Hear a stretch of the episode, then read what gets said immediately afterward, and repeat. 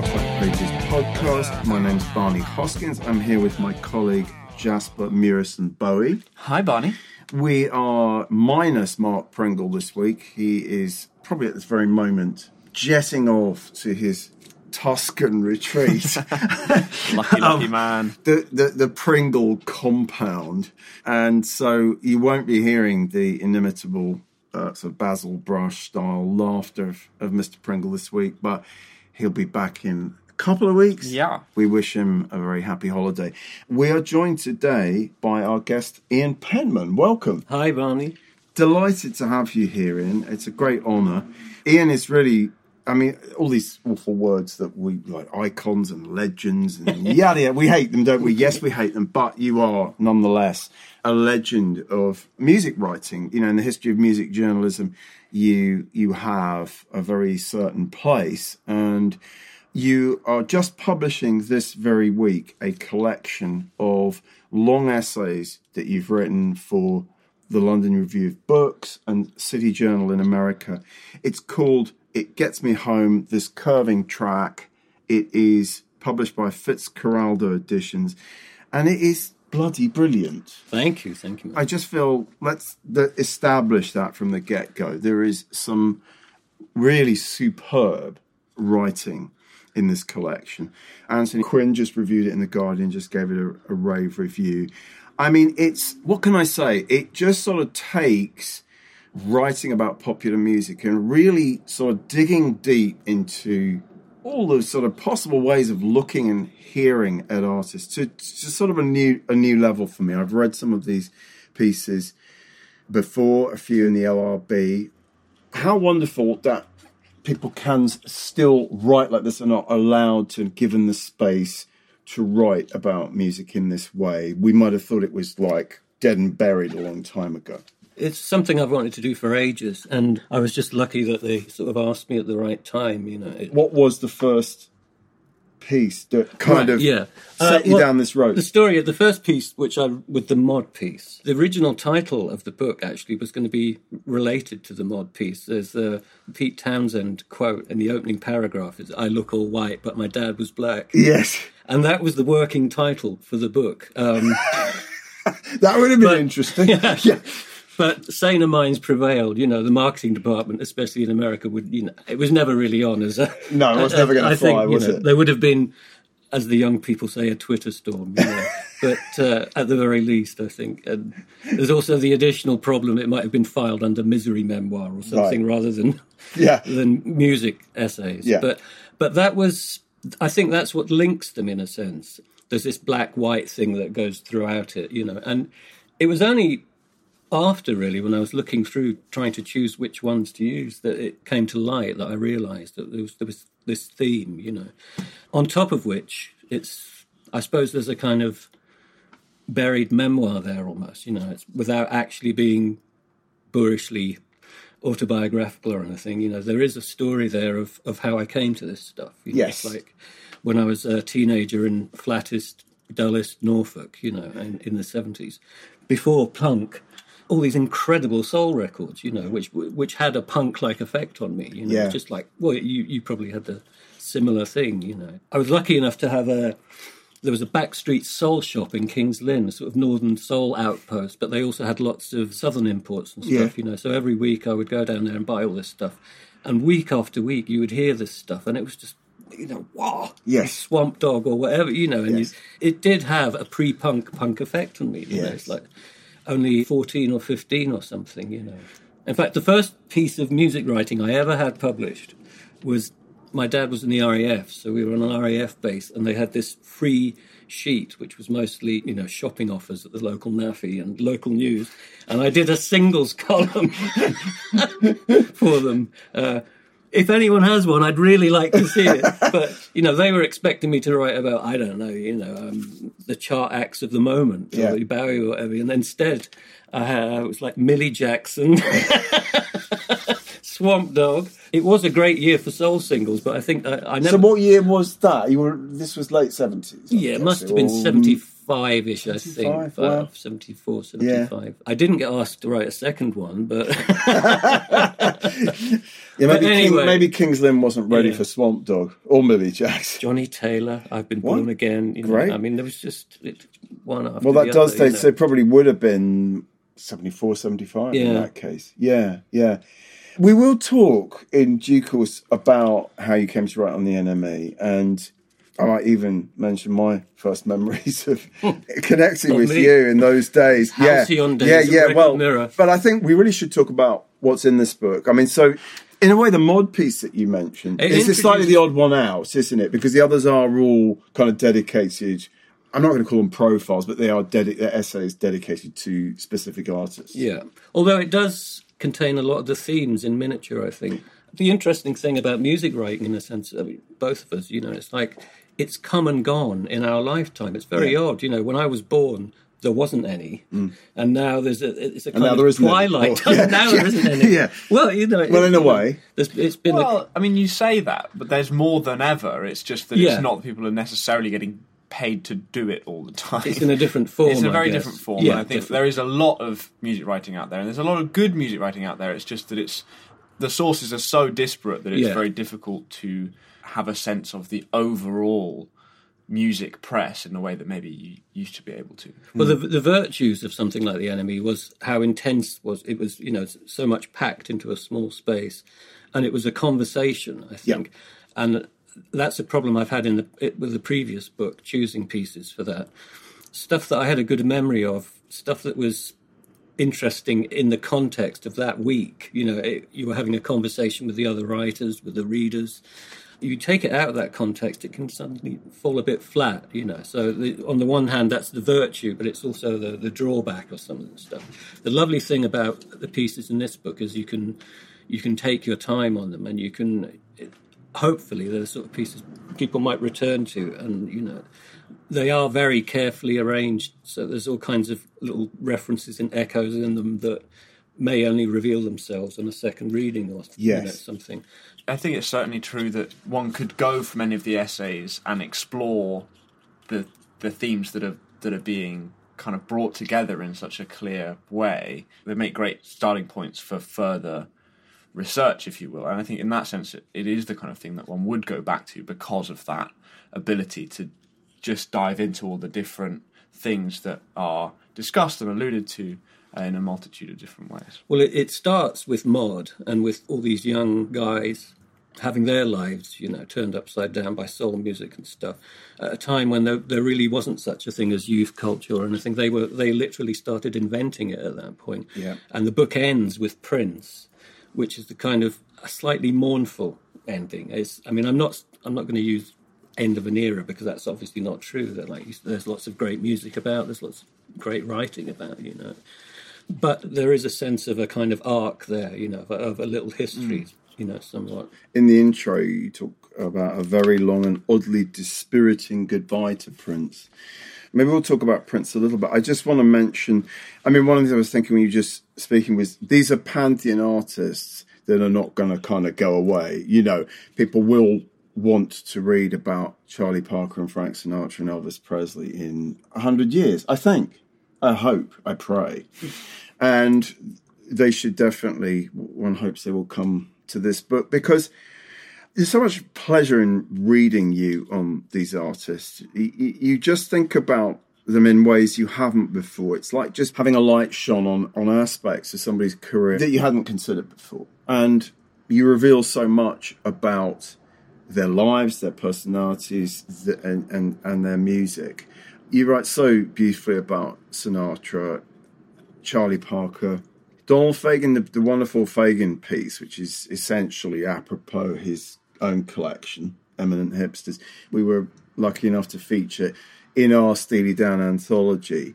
I mean, apart from anything else, our tastes are broadly simpatico. I've always loved the things that you've loved, and I read you on artists that I loved and learned so much about when I was writing on the NME. I mean, your pieces about sort of Rickie Lee Jones and things like that. And we've we've talked about Rickie Lee Jones. We've talked about Tom Waits. It's nice to feel that kind of aesthetic camaraderie. What was the next piece that you wrote after the? You said that was kind of the way into this new. This new, this sort of what like third wind of your of your career. What was the next big piece that you wrote? I think, strictly speaking, I think the, the mod and the James Brown, which I did for City Journal, were the, the first pieces. The order they're printed in the in the book, it starts with the mod, I think. Yes, it does. There's certain lines going through it. Like I said, there's mod, and then there's Presley, whose life was influenced so much by black music, you Yes. know, and then Steely Dan as well, obviously, uh, by jazz music and so on. So there's these themes or echoes running through it, hopefully. But after, I think the next piece would have been Charlie Parker. Mm. And I think, I mean, not that you really think about these things so much when you're actually writing them, but as I say in the intro, I wanted to be able to write deeply seriously about some of these things without it being off putting, you mm. know, without it being academic or heavy or ponderous or Or pompous, as you Yeah, say again yeah. in the intro. Yeah. and likewise, I wanted to tell the story of my love for this stuff and how it's deepened. You know, it's like it hasn't gone away and it's actually deepened in, in these cases. And I've been listening to it for years. So you want to put that on the page. But again, you don't want to be too me, me, me. You know, I don't think my life is that interesting to most people. You know, the ideal reader, as well as people like yourself, would be someone who just happened along to it, could still read it, you know, and might want to listen to Charlie Parker for the first time or Bill Evans or whoever. Because personally, I mean, a lot of writing about something like jazz can be off-putting. Yeah. If, Yeah, if you don't know the history and the techniques, you know, and all that, that kind of lingo.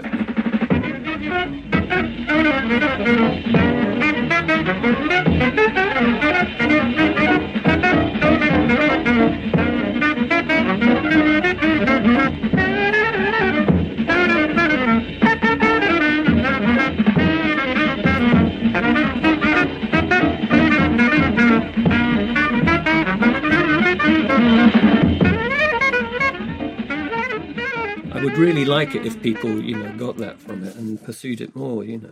Jasper, what did you make of the Charlie Yeah, I, Parker I mean, piece? that's the Charlie Parker piece is the one that I've read. I'm really looking forward to reading the rest of it because I really, really enjoyed the way that you weave a tapestry of the different influencing factors on his life, but drawing on things other people have written about it in such a way that it makes it possible to get an overview in some way of what he might have been like, but not because one of the themes is that it's so difficult to know what he was actually like.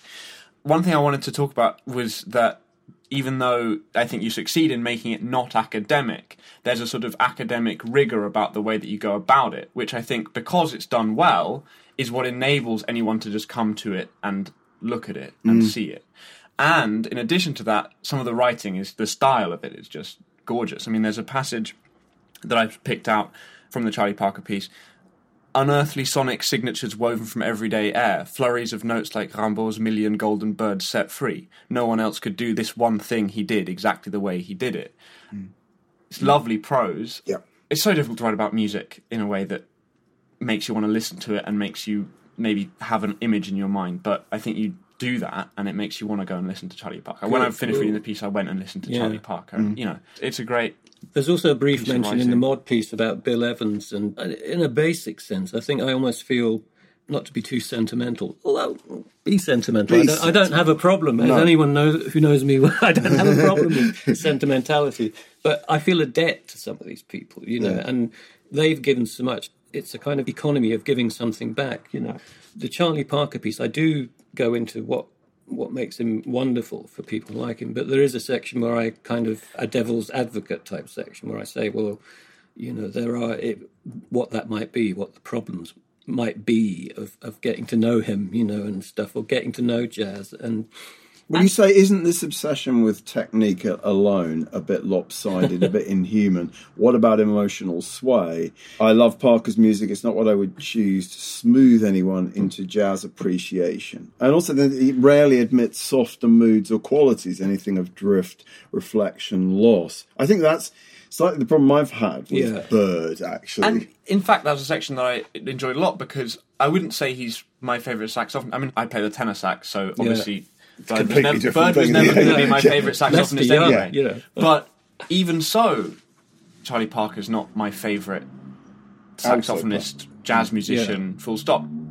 Partly because of that technique issue where it's so much about the brilliance and the flurries of notes and for me music jazz music other music is not about how many notes you can play and how quickly. It's Yeah. the notes that you play, the spaces you leave, all of that stuff. And that's one of the things I find important in other jazz, like Miles Davis and Yeah. whatever. But it's nice to read a piece about Charlie Parker that actually raises critically this issue of well, is this technique taken to is this sort of wankery kind of just taken to its Technical extreme, term. you know? I had the Yeah. same problem with Coltrane, for instance. For Yeah. ye- I wouldn't admit Yeah. it to anyone, but for years, It's very you know, difficult to I like his, you know, or you know, I like the earlier stuff, the earlier funnier stuff. No, the earlier more melodious stuff. You know, um, I love that. But when he starts to go, you know, what Philip Larkin called the Indian snake charmer stuff, you know, I'm not sure. I'm not sure. And for years, you know, and I, that's one of the things about the book is it's the result of years and years. It's partly a, re- a result of my age, you know, that I've been listening to and certainly reading. I mean, I've got a whole wall of books, you know, and it's I'm just lucky that it it paid off, you know, eventually. But the problem with Parker and some figures like that is you, you get some people writing about him just from the angle of the messy private life, and then you get some jazz people saying, "Well, that's got nothing to do with it." You know, you just just write about the, the chords, blah, you know. blah, so- yeah. Well, neither position is true. I don't think. I think uh, you have to. They have to be woven together. And an example in the Parker piece of disguised autobiography is the section where it says about he went too far, too fast in one direction, boxed himself in. You know, he, he developed hmm. certain muscles at the cost of others, which is an echo of how I felt at times with my freelance writing. You know, I got very good at being a freelance writer. Get up in the morning with a blank page, and within hours, you could have something that was pretty spiffy, you know, full of vim and spunk. but you learn, you develop certain muscles, you know, and you could you could quote that bit you just quoted uh, verbatim. You know, that there's nothing in it of drift, reflection, softer moods. And after years and years, I was lucky enough to have, you know, th- these essays represent that chance of being able to have the drift and the reflection and the softer moods, you know. And I was just lucky to have two uh, publications that would allow me to spend months, even years, even years, in the Yes. case of the Prince piece, Yes. you know, and I, it is lucky, you know. I've got a partner who supports that, you know. I, I can spend the time doing that, and the two you support me publications.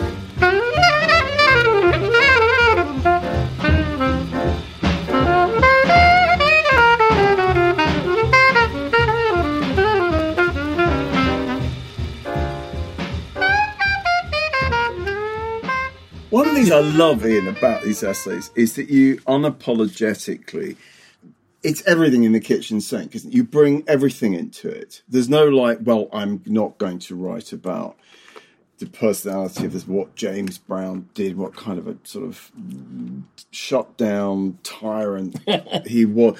You know, and I think that's more honest. I, I think we, as consumers, as fans, we do experience the whole caboodle in a way, don't we? When when we're a fan of somebody, it, it is it's it's everything.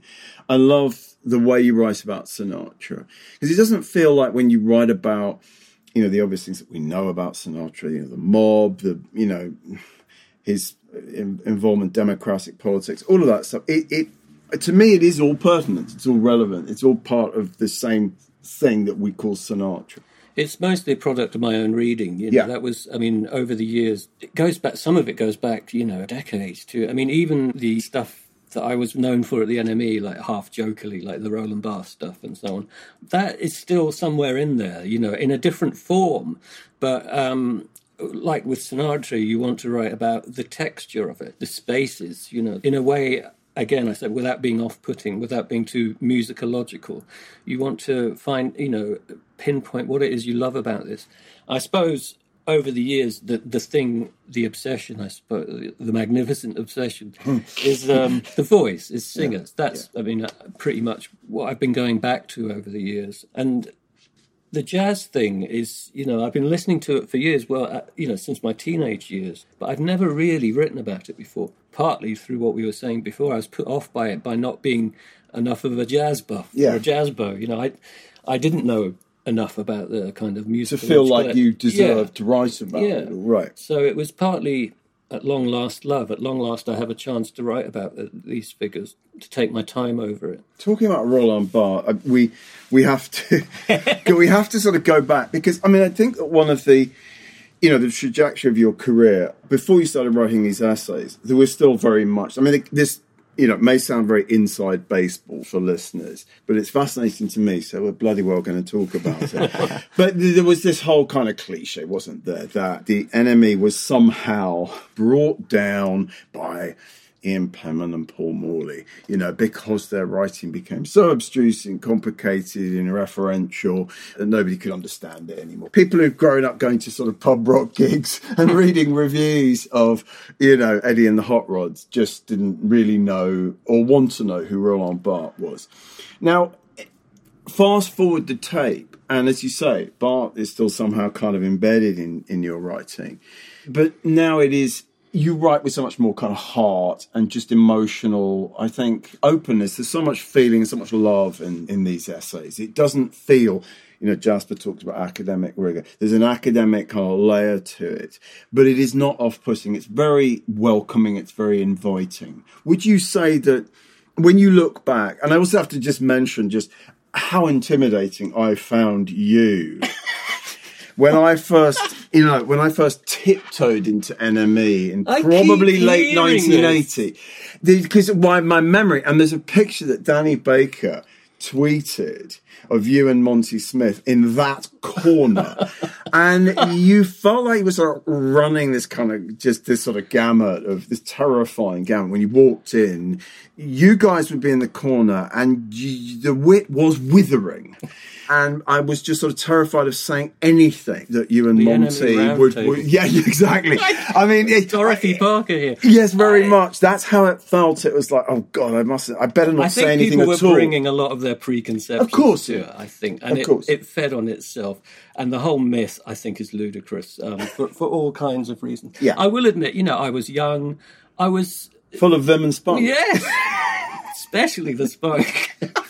Vim was going up my nose. No, I was young, and you, you Yeah. know, you're young, you're having fun. You can be a bit glib, you know, Yeah. but and you are kind of we're kings of the world. It can be a bit like that, but there was an, an enormous sense of pleasure and fun and play about it. I mean, that was what the point of the quotes were from. They were used in a kind of, you know, like throwing lots of sweeties up in the air and seeing Yeah. which came down, you know. And they, I'm not an academic. I didn't go to college for one single day. Mm. You know, I think entirely autodidactic. Mm. I mean, I can't speak for Paul, although we, you know, we did spend a lot of time together, especially after hours. But that was one of the paradoxes of this, this ludicrous idea that we brought down the empire. Is that one complaint was that we were these um, forbidding, doomed Joy Division, uh, you know, with dark clouds over our Which heads, you certainly long clouds, which I I of course, nor was Paul. and abstruse writing that no pseudo semi academic, you know. Yeah.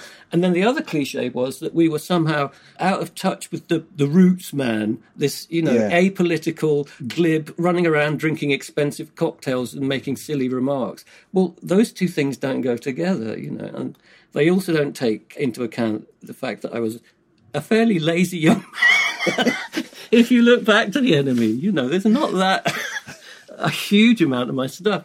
And what there is, a lot of it's about TV, a lot of it's about film. Yeah. You know, I was on the editorial staff, so I did, you know, it's like, um, I'm not sure who would find a piece on the Rockford Files forbidding and abstruse, but, you know, and and uh, Robert De Niro and Coronation Yeah. Street and stuff. Um, no one said at the time that it was, you know, uh, for, there may have been a brief period in 1979, you know, a brief six month period where I was personally unhappy and stuck it to a number of rock bands. But you know, it was it was fun. Yeah. You know, I I don't I think it's very much this myth has grown up as a convenient excuse for some people. It's tur you know, it's it's post history. It was never mentioned at the time. you Well, know. and also, and maybe always- the reason maybe the reason wasn't our uh, you know fireworks box maybe it was a lot of dull articles about indie bands that people put people off i don't or kind of rather dull long political pieces or you know there's you could pick anyone could write a history and say oh it was that strain of the NME which put people off or it was that you know I don't know. I, Well, and also, Ian, I mean, so there's two other factors the just ingrained, like, British suspicion of people who are a, a little too clever for their own good, shall we say? Yeah, yeah. sort of anti-intellectual bent. And also that we were, you know, tipping into the 80s, which was a decade of, you know, bright, shiny surfaces and fun, well, cocktails, to refer to each other. I mean, we weren't supposed to be taking this stuff too seriously anymore, were we? We were supposed to be dressing up and dancing. Well, there is. I, you wrote about soul music. I did a bit. Danny did a bit. But Yeah. you know, there was also that aspect of to it as well. A slight suspicion of of those values. I think of the kind of nightclubbing values, as opposed to the grim, authentic pub where uh, you know the serious young men, the, the last gang in town kind of Yes. ethos, Yes. which I. I never knew anything about, and I'll freely confess, you know, that my knowledge of, of rock and everything was pretty sketchy at that point. You know, I'd grown up mainly with soul and reggae and stuff, and I only learnt about a lot of that stuff later. So it was a bit of a mystery to me, some of it, you know, and uh, I didn't understand how anyone could worship Lou Reed. just seemed like a thoroughly unpleasant geezer to me, you know. Well, he was that. I I think he was probably more than that. Yeah, you didn't. You you are one of those who've Yeah, I suffered the yeah. Lou Reed interview. How was your experience? Well, I um, I think I threw him a bit. Actually, he would. I sat down and he did what he always does. He started, you know, monotone, just talking about amplifiers and guitars. You know, the same experience. Yeah.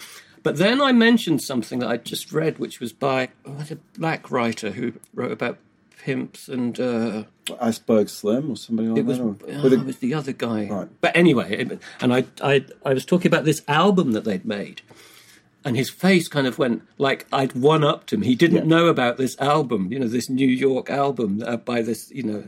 And after that point, Yeah. he was he Yeah. was fine with me, you know. Yeah, yeah, was like exactly. uh, I'd sidestepped him. Some oh, this limey is a bit cool, you know. Sure, sure. I think I had the same experience in that when I mentioned that I was reading Gore Vidal's memoir, Palimpsest. He happened to be reading it at that very moment too, and therefore suddenly it was sort of okay, you're worthy of interviewing me. Yeah. So Dreadful haircut he had, though. Oh, he had like a. So did you get him in his Mullet. years? Yes, You oh, got yes. the mulleted Lou. Uh, I, I, I, the mullet had been shorn at that point. Yeah, it was. It was. It was horrific. In I interviewed him and uh, Willie Nelson fairly close together. not together. Yeah. No, not together. That would have been interesting. Yeah. Uncle Lou and Uncle Willie. Um, but so, so uh, there was a sort of reaction, wasn't there, to well, name dropping the likes of Barthes and Derrida in the page of the NME. And you did then, you sort of migrated to some degree to the wire, where references to Derrida were slightly more acceptable. Yeah, I don't. It's. I think if you look back on the pieces, there's far less of it than you know. Again, it turned into a. It was done with fun and, and tongue in cheek, Yeah. and but to, to come back to you know more, more recent writing, the problem with a lot of people who do use that uh, Barthes and Derrida to, to talk about music is often that they'll quote those people as so and so says, or you know as as Lacan says, and they kind of file it under. Uh, I'd hope my hope is that I don't do that. I hope that it, it's more a sense of like it permeates. And it's like jazz people would say, you play with someone and their influence, you know, Sure. rubs off on you. I would hope that that's what's happened here is that that stuff is still there, but I don't do it in a kind of as so and so says to explain something somehow because I don't think you can do that. I Mm. don't think that's. I don't think you can say a plus e- equals. You know. No. Yeah, I think that's very legitimate. I think it's certainly true that it does permeate. I mean, there's a piece that I added this week from The Wire, which is a review of, I don't know if you remember, Pole, German Oh, electronic yeah, music yeah. producer. Yeah. You reviewed his Yeah. album. And it does sort of permeate that. There's a bit. Pole may have reached his polar limit. Betke should now maybe unclench his stylistic hold, wander out of his trance music bunker, and let himself be jarred by some other sound, joust with something a little more inflammatory and loose. Other with a capital Yeah, O, yeah. as in presumably Lacan's Yeah. l'autre. I that think- it permeates.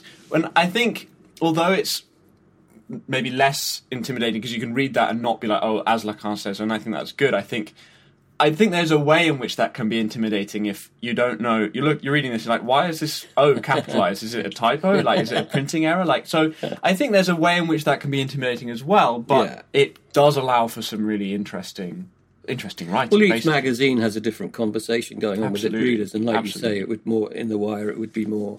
I think there's a lot more to be written as well about um, that. That's another area like jazz is computer music and stuff. Also, I did a review of couple of years ago about that, which I raised the question. The writing about it is so bad. It's mm. like art criticism. It's opaque. These two wonderful albums from uh, French albums from the 50s or 60s were reissued on vinyl by Mego Editions. Mego. Wonderful, amazing. And they had these sleeve notes which were just so bad. They were like the worst art criticism. There's so much historically, sonically to be said about that stuff, especially the French stuff. When it happened post war, mm. the people who did it were involved with French radio. Some of them were involved with uh, the resistance. The gradual development of computer encryption stuff, it all goes together, and there's so much there to write about. And Instead, you end up with this really dry kind of tick the box writing, which jazz, computer music, and to an extent reggae, you know, they're, they're in a competition to see who the fans can write the worst. it, is, of... it is interesting that you bring up liner notes, though, because I think some of my favourite writing about jazz is actually mm on liner notes. There's a lot of great writing, particularly well, on like Ellington records, 50s and, 60s. There's just Same some brilliant, brilliant writing on the backs of those records. Yeah. That mm. it's a real treat to go and actually pick up an old record and just get to read that. All that stuff on Reprise, uh, Dean Martin and Sinatra, and of course Sinatra released albums by some of his jazz heroes on uh, on Reprise. One of the first albums he released was a Ben Webster album, I think, right. and some of the sleeve notes. Yeah, like you said, they're really. Uh, well, they're full of spunk.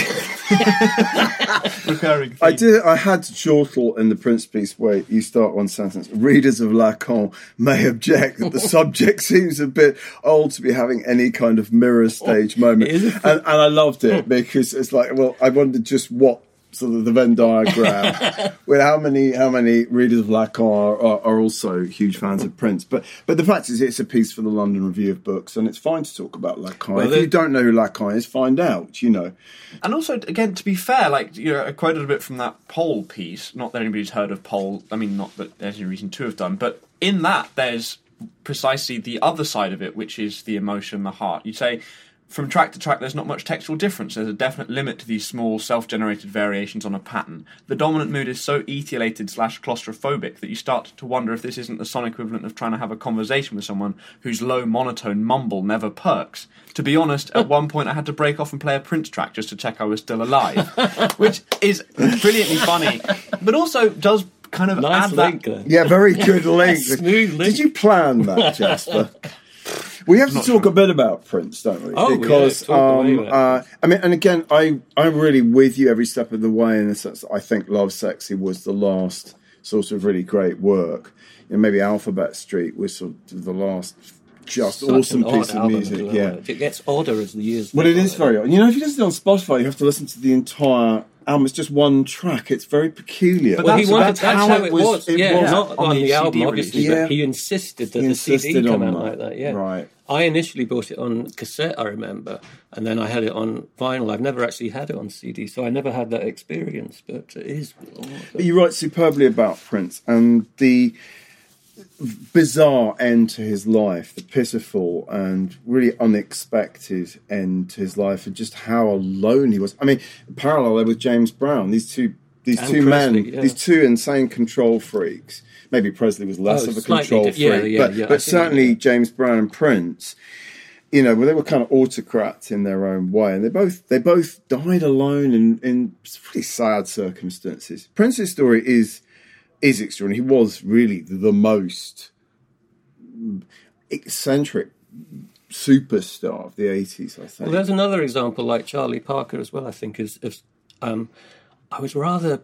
Uh, again, his fans, there's lots of books about Prince, but uh, it, it, can be a slightly depressing feeling reading them all together. They somehow manage to celebrate him but miss what's good about him. To go back to the thing about the technical aspects, I think I've got it as a footnote in there where I compared, I was listening to Dirty Mind and thinking, wow, this was really ahead of its time. Yeah. Just the, the way he uses synths and doesn't so overuse well them. Yeah. And, and just the feeling of it. And it's so simple, crisp. You know, there's yeah. so much space in it and it's so punchy. And one of the tracks reminded me of Van Halen this is all in the footnote. And I thought, I just, Yeah, jump, jump is a, yeah. is a little bit. and I looked on uh, Wikipedia at the relevant entries, and Van Halen get a whole kind of a section about how way ahead they were, and it goes into detail about the Oberheim synth yes, and what yeah. bits of the Oberheim, yeah, yeah, you know, wow, wow. And then you go to the Prince one, and it's just said it's got le- literally a sentence, a sure. kind of and a slightly condescending, you right. know. He used some synths. yeah, track, it's just like. Thing,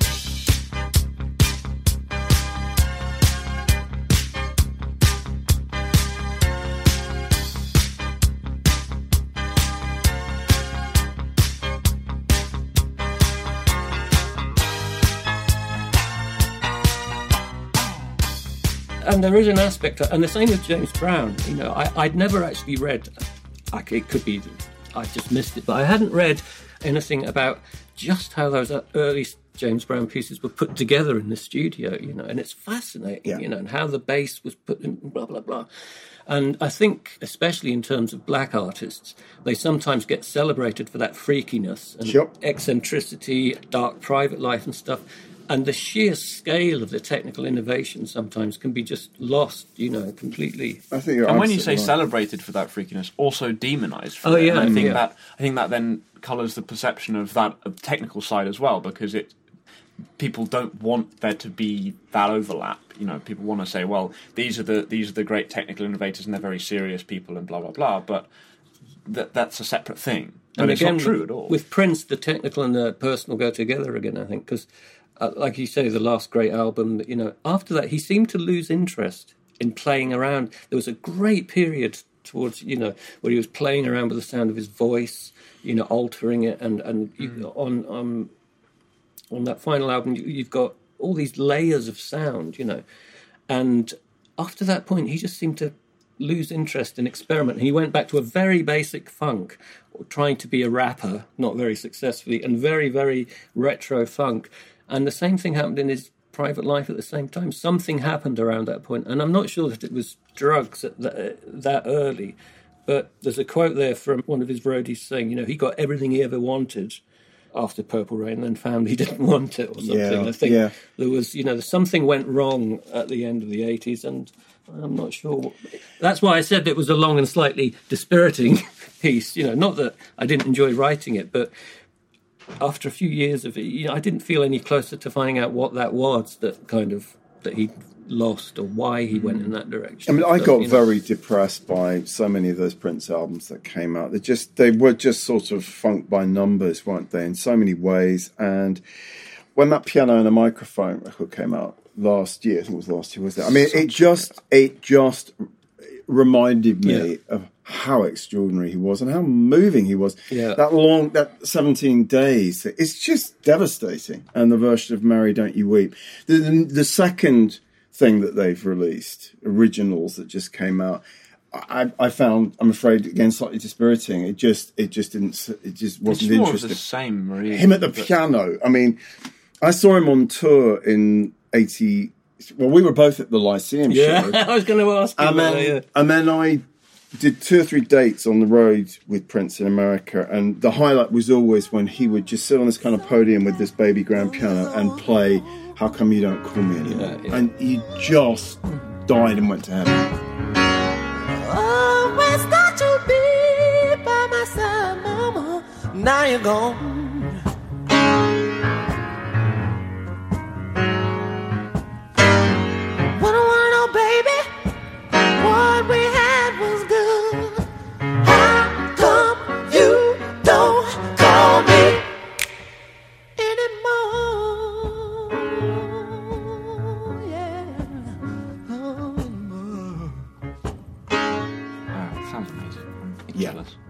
Mama. Now you're gone. That's his voice. You know, why so why would you want to do bad rapping when you've got a voice like that, man? You know, it's like that, can weep and scream and cry and. That's why I was saying at the, at the end of the Prince piece, I was uh, kind of dreaming, imagining that he'd do one of those albums like Joni did, where she yeah. revisits early material, yeah. and you can feel the the intervening years and her voice, you know. And I wanted him to do that. I wanted him to go back to the early stuff, but do it as a proper grown up man. Yes. And not pretend that he's this pretend party all the time, party animal. You know, oh, for God's sake, man, you know, you're a middle aged man now. And he didn't even do it. No. You know, he, he was a workaholic. You know, yeah. one well, kept well, longing for just a, a, a really stripped down kind of put. Because I mean, really, he's at his best when he's most stripped down. To me, the peaks are kind of like Dirty Mind. Yeah. You know, Kiss, which is like just nothing yeah. really.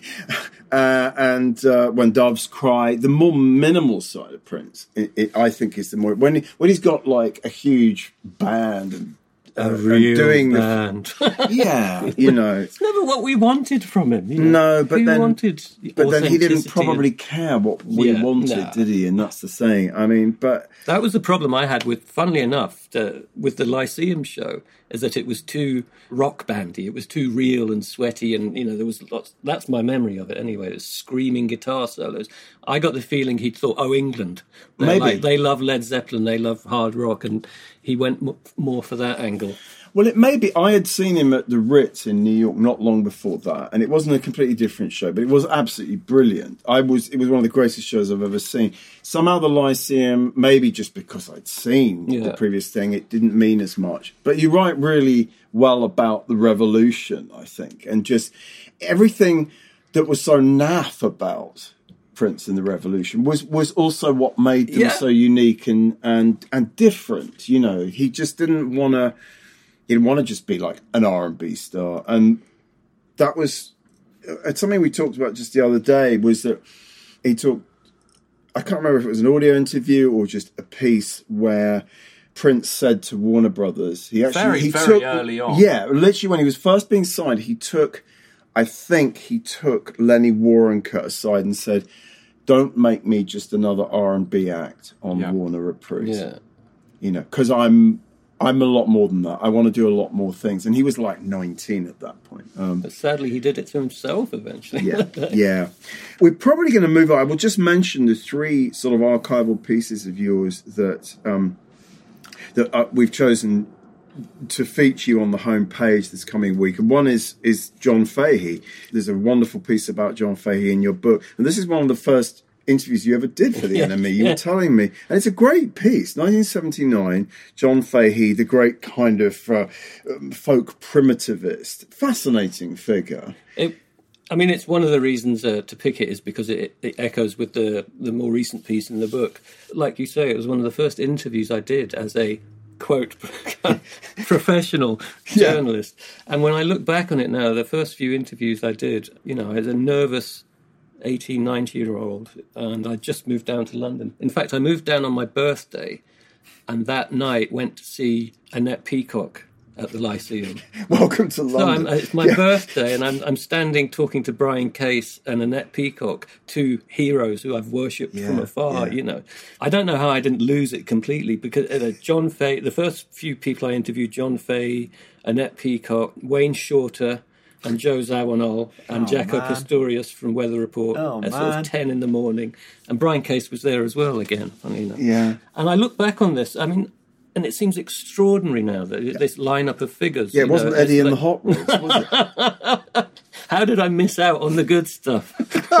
how, yeah. did, how did I never manage to interview it was just gonna be, It was just going to be uh, your whole career was just going to be like this. Took it for granted. Yeah, yeah, I, yeah. Which you, I guess, it may have been a psychic defence, you know, because mm. if you didn't, you might have been completely overawed. You mm. know, I remember going to see Annette Peacock. She lived way out in the country. It was like a a bad Hollywood comedy from the 60s. She opened the door in a towel. She just stepped out. showered. I don't, I don't know how, how, I didn't faint, sort of thing, on, on a number of levels. But uh, but John Fahey, as I, I think I say in the piece, if I'd known, you know, I I would have bowed and said maestro. Yeah. You know, it's like. But somehow, and in 1979, he was he was lovely. He was a lovely man, you know, and uh, very garrulous, very very well read talked about all kinds. Of, you just ask mm. him a question, he just rat, mm. rattle off on all kinds of tangents, and uh, yeah, lovely, lovely man. The second piece is this remarkable piece you wrote about Nina Simone when she died. That you wrote for The mm. Wire, uh, which is just just tremendous. Um, you really grapple with what made her difficult, quote unquote difficult. You really interrogate that notion of Nina as difficult, and you and the context that gives the, rise to it as well. Absolutely. Again, so, what so you're saying about um, James Brown and Prince, you know, she she gets turned into this cliche lady, you know, diva. Well, Yeah. What does that mean? What does it? It's kind of as if you've explained her somehow. She was a you know a difficult drunken diva. Well, that doesn't explain anything. I, I came very close to putting that piece in the book actually because um, partly because it would have been nice to have a, a female figure Yeah. in there for one thing. Yeah. But um, and I really wish I could have had some Billy in there as well. But um, yeah, as I say, it's it's again. I'd listened to her for years and hadn't read anything just about her voice and about how the politics and the difficulties. Uh, how are they present in the voice? You know, what is it about her voice that is so powerful? And you know, it's it's just on the verge of kind of losing it, just on the verge of of of weakness almost, or, or a fall or something. But it's at the same time so powerful, you know. But um, I mean, she was impossible. Mark and I went to see, well, probably one of the last shows she did here. Um, it was at this awful blues festival called Bishopstock in the West Country, and Nina was one of the headliners. And I mean, she just pulled a classic Simone. She sort of played about three songs, and then she got in a grump, and she just left the stage for about half an hour. I mean, it was so bizarre, and yet you know you'd still have paid money to see I it. think there are a lot of reasons. I mean, I th- most journalists I know have a Nina story, and Yeah. yeah. everyone can you know write them out. I mean, I think a lot of it probably had to do with being ripped off as well. I think she probably felt that. I mean, what I was saying about being a freelance writer earlier as well. You you work your whole life, and then you get to the age she was. Mm. And you know, you she probably she was probably in a position a bit like George Clinton Mm. as well. I was shocked to discover, you know, has no money basically, Yeah. and has to be on the road. And you get to a certain age, you know, you, you shouldn't be in that position. You Mm. No, know, there's all sorts of reasons, and I can imagine being Nina and being on a stage, you know, and in a sense, waking up, you know, looking around. What the fuck am I doing here? you know, yeah. I'm a I'm a 70 year old woman. Yeah. You know, I've worked all my life. I'm adored, and I've done amazing things. I was, you know, I was part of the American century, and here I am. Yeah. fucking, you know, Yeah, and my you baby know, just cares for me is in an ad and making yeah, somebody lots making of money. lots it's not coming of- to me. Yeah, none Yeah. of it is go- going No. to her. You know, um, so I can imagine her being a bit grumpy, maybe, to Yeah. say the least. you know, Yeah, but she she was a very she was a damaged and angry person, Yeah. but a giant. that voice is just. Yeah. Uh, and it was again, it was someone that I'd loved for years and hadn't written about. So, Hmm. and that was an example of what I was talking about earlier of getting up in the morning and having a blank thing, and Yeah. you know, in a few hours there it is. Yes, exactly. Uh, a very different story of a female performer, Kate Bush, is the last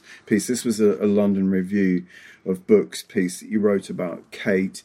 It was kind of the return of Kate Bush, wasn't it? Was it just when she was about to do all those shows, Yeah, just down the road from where we're Those sitting now? horrendously overpriced tickets. yeah. Um, you, you you write beautifully about Kate Bush, and again, I sort of I, I agree with an enormous amount of what you say. Although I do like probably at least a third of the sensual world very much, and Yeah. I and I sort of get your point that she was at her best when she was, in a sense, most unfettered by any idea of what she should do. And Very how- similar to Prince in a lot of ways. So I She was think- kind of the female prince, Yeah, because there was that moment in the 80s where they were using the new technology and using it in very odd, freaky ways, you Yes. know, unexpected ways, but not self indulgent. You know, they seem to know just when to to stop. You know, key, mm. I mean, musical ways, not mm. not technological ways. I think that's one of the key things.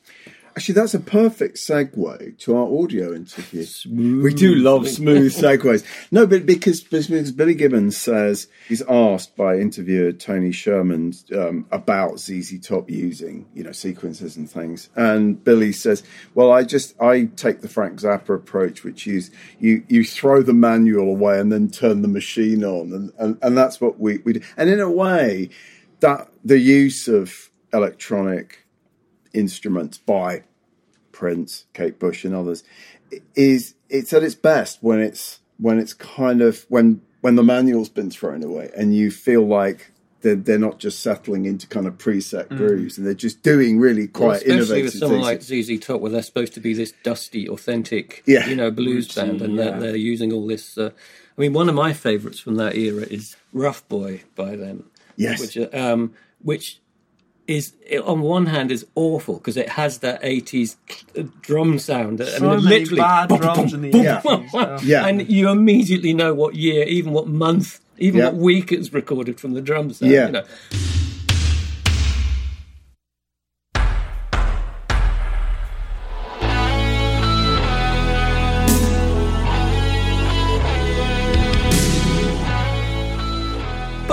I love that song. I love that. You know, I could listen to it all day. But well, um, I could listen to "Give Me All Your Lovin'" probably two or three times a day. I remember Paul did not, for some reason. I remember being in an edit NME editorial meeting. those those notorious editorial meetings, and I remember I. I had just read Paul's singles column, and, and he'd made "Give Me All Your Lovin'" maybe the singles of the week or one of the two or three singles of the week. I think they got it absolutely right there, that kind of blend of of kind of hard blues and uh, and kind of eighties. They were one of mechanics. The only, they were one of the only rock bands I liked when I was a teenager, along with you know Little Feat, and uh, I really liked that album. That's uh, was it Waiting. Waiting for, Waiting the, bus, the bus, and Jesus just left Chicago. And, uh, yeah, I love that. Album. I think that's my favourite. Yeah, I believe that because I NME sent me out to interview ZZ Top in 1984, and for some reason, it sticks in my mind that when the piece came out, the headline, someone said, and it was two out of three cats prefer whiskers, and someone said that was Ian Penman's headline. Is that possible? You probably wouldn't remember. I don't know. It. I wasn't. It's a sort of witticism you might come been, up with. Um, because the great joke about ZZ Top just was that the, the, two of them had very long beards already by that point. But the guy named Frank, Frank Beard, Beard just had a moustache. uh, we all thought that was hilarious. So uh, maybe that was your. I wasn't really into cats at that time. That came much later. Okay, so, um, well, so maybe it might it not have been me. I don't. Probably but Danny, but I don't. Know. It probably was Danny. Shall we but listen so, yeah, to I mean, a we've, bit we've of... got this. We've got this, as you said, Tony Sherman interview Billy Gibbons from 1990. 1990 yeah, and he talks about all sorts of stuff, but he also he talks about meeting muddy waters, and I think it'd be great to just listen to a clip of that.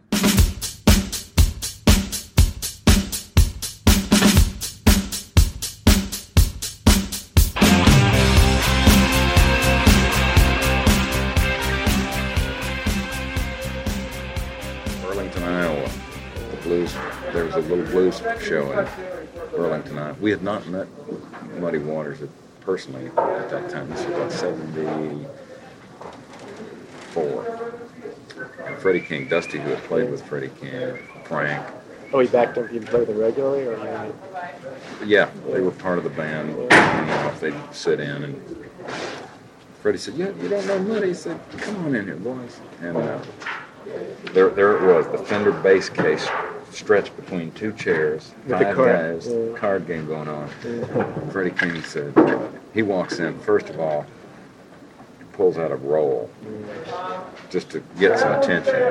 And he said, uh, before y'all going to get any of this, uh, you got to meet my boys. This is uh, ZZ Top. I want to meet uh, Muddy Waters. He had a half royal flush. He kind of looked over his shoulder, nodded, and went, "Pleased to meet you." oh, Muddy said that. yeah, funny. Like little back. Right, smile went on for two seconds, then he went back to yeah. the game.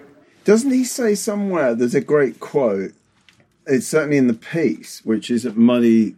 I've really taken it up. Muddy said to Billy Gibbons, "You know, you don't have to be the best. Just try to be one of the good ones." that's, that's lovely. Which is lovely. I don't know if that maybe that's not in the clip, but I mean, Billy's just a delight to to, to listen to an interview. This wonderful, laconic, not even that Texan a voice.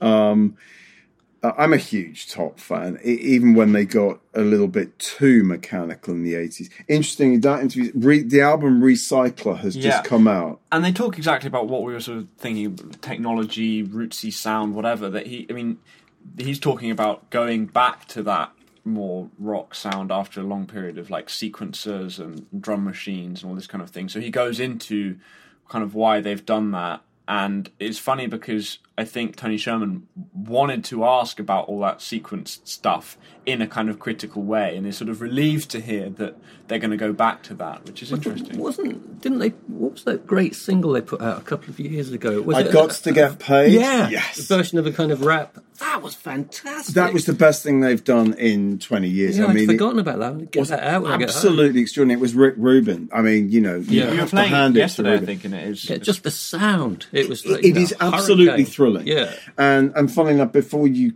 joined Rock's Backpages, it's just Mark and Paul now had a kind of works outing to the Hammersmith Odeon, as we still call it, of course, to see ZZ Top probably four years ago. And I think that album had just come out and they played I Got to Get Paid and it just floored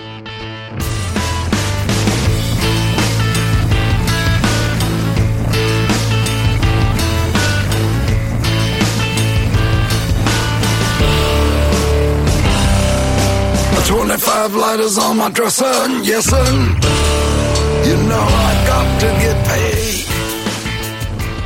There's another great track in them called Chartreuse, right? I mean, they're tremendous. I've always heard down the years that no one has anything bad to say about Gibbons. You know, he's like one of the good guys, sort of thing. He's definitely one of the good like guys. Like with Michael Nesmith, there's various people you always hear good things about. That they're still having fun, basically. They're still enjoying themselves. You know, which is Our friend, do you remember Lloyd Bradley? Oh, yeah. yeah. So Lloyd, Lloyd was in here as a guest just the other day. Funny enough, we were talking about about George Clinton, and we had Tom Vickers, who is the P Funk's kind of Minister of Information. And like two days later, Lloyd told told me that so so Tom Vickers has become a very close friend of Billy Gibbons, and Gibbons happened to be in town, and they went out to Nando's.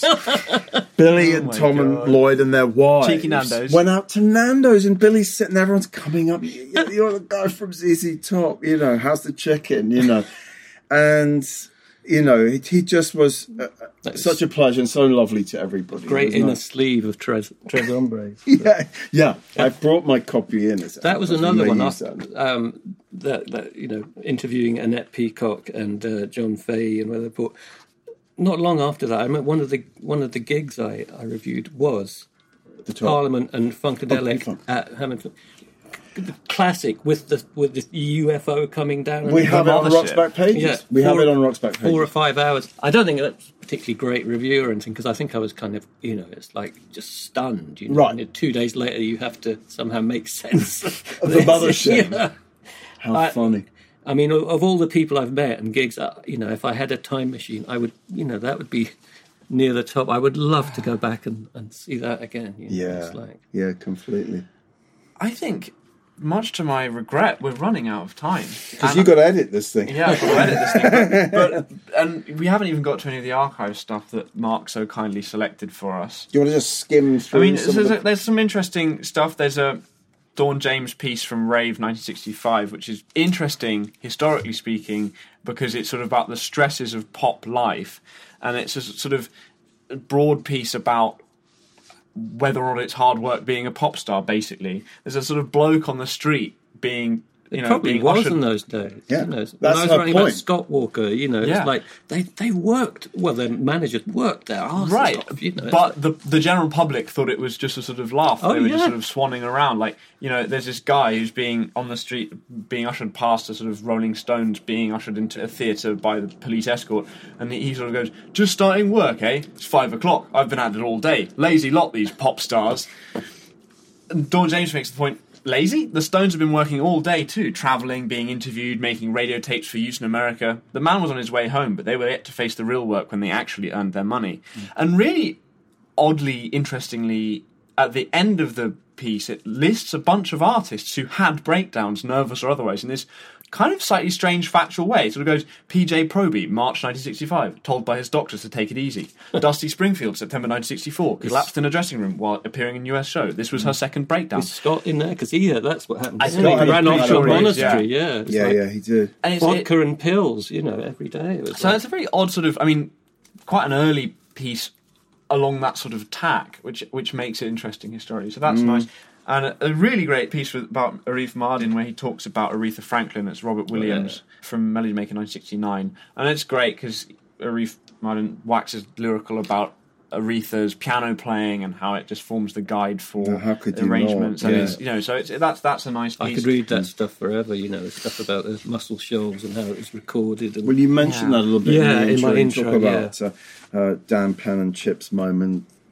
Guys are close to my heart. Yeah. And a, another Richard Williams piece about James Booker, who's someone I absolutely adore. Yeah. James Booker is just one of the most fabulous piano players across idioms to to have sat down at the instrument. I think it's worth reading out Yeah. this paragraph because it's beautiful. It's great. It's a review from 100 Club, The Times, 76.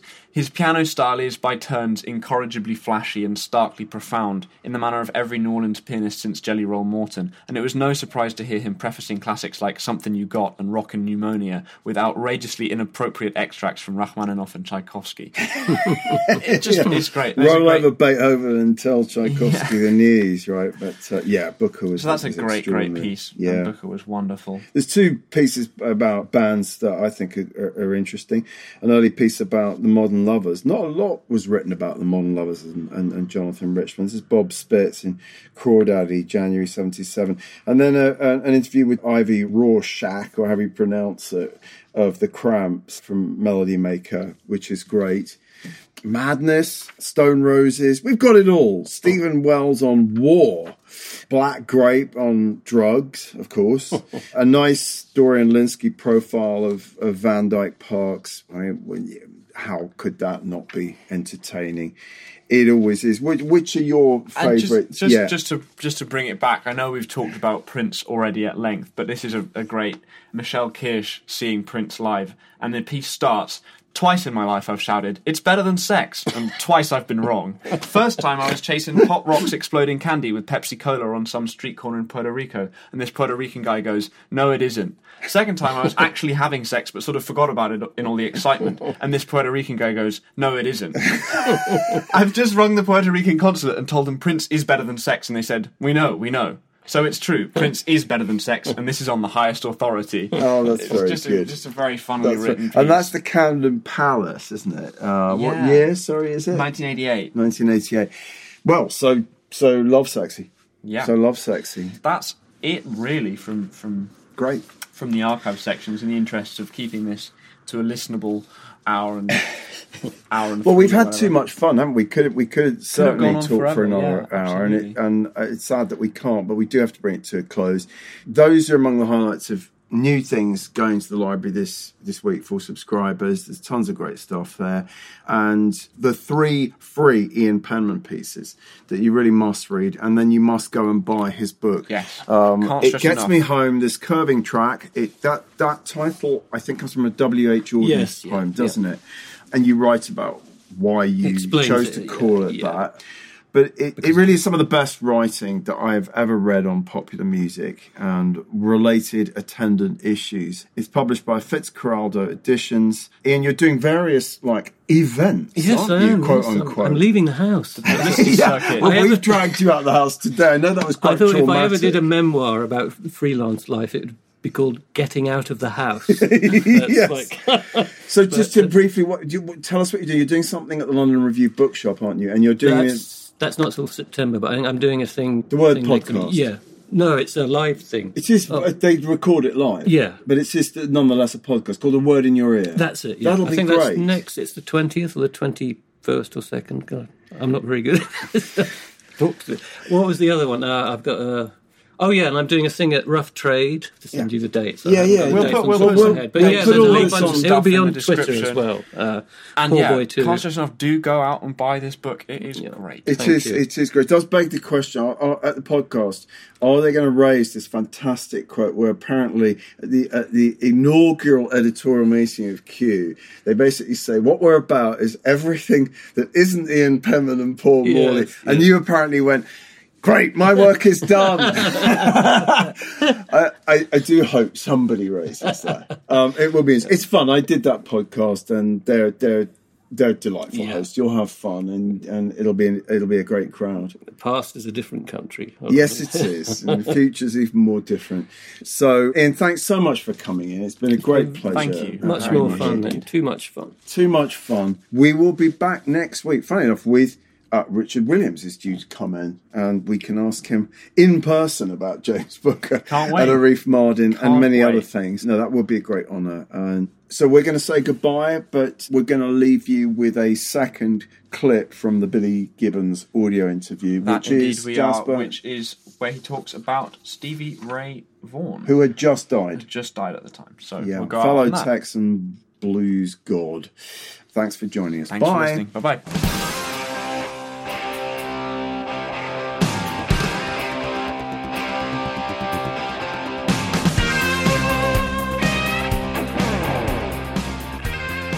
Wanted to, unfortunately, ask you about Stevie Ray and, and just sort of see how you feel about that because it really shocked everyone on on Monday. Did you ever play with him? Of course. Um, Frank and Dusty, of course, grew up with him In Dallas? in, in uh, Dallas. And just this morning, we're talking about the time when they went to see Jimmy and, and Stevie came in at the age of 10 and uh, had learned his first song and wanted to show it off to Jimmy. And they were there well, wait a minute, where, where'd he come from? And it took uh, years and years of perseverance and uh, commitment to development for him to emerge as the artist that he did. And now to have been taken away from all of his fans at such an early age when he had so much seemingly ahead was, was a great shock. And, and I think I stand along the many who mourn the loss of another great artist.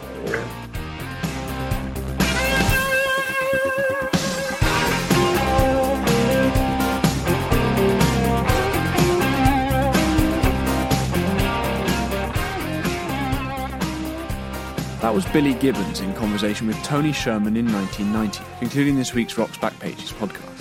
Many thanks to special guest Ian Penman, whose new book, It Gets Me Home This Curving Track, is published by Fitzcarraldo Editions and available now from all good bookshops. The host was Barney Hoskyns, and it was co hosted and produced by Jasper Murison Bowie. You can find thousands of articles, as well as hundreds of full length audio interviews, at rocksbackpages.com.